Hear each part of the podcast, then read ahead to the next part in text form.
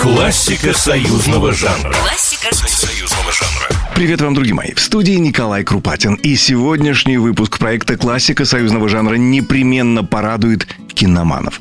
Но прежде хочу поделиться с вами мыслью. Ну, вот смотрите. Всякий раз, когда речь заходит о творчестве в советские времена, непременно начинаются разговоры о том, как тяжело было творить, как тормозили и порой сводили на нет все муки творчества, всевозможные худсоветы, цензоры и иные чиновники. Но именно те времена и оставили нам огромное количество музыки, которой мы гордимся уже несколько десятилетий. А будем ли гордиться музыкой сегодняшней, никем не ограниченной? Вот с этой мыслью я и перехожу к рассказу о песне о шпаге. Уноси готовенького.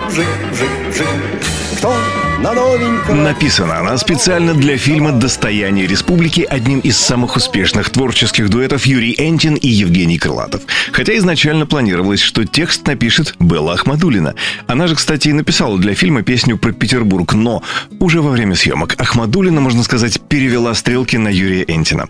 В одном из своих интервью Юрий Сергеевич передал ее монолог. Автора песни держат в тисках парторганизации, главный редактор, редактор картины, режиссер, сценарист. И каждый будет делать замечания «мне это противно». Так работа и перекочевала к Юрию Энтину. Причем со сроком производства три дня на все. И тут важно знать, что, во-первых, Юрий Энтин с детства мечтал стать актером. Во-вторых, он изначально знал, что роль, под которую режиссер фильма Владимир Бычков заказывает песню авантюриста Маркиза, играть будет неповторимый Андрей Миронов. Вот так, работая над текстом специально под Миронова, Юрий Энтин вполне реально пытался фехтовать перед зеркалом, подражая великому актеру. Прямой же противоположностью был Евгений Крылатов. Он относился к музыке как к ремеслу, мол, некогда было ждать вдохновения, сроки горят. Я навсегда запомнил его слова в одном из интервью. «Я должен сесть за рояль и выдать свою продукцию, мелодию». Однако, сложившись в песню, стихи с мелодией Андрею Миронову не понравились. Его возмутила некая легковесность песни, ведь в конце концов его герой погибает.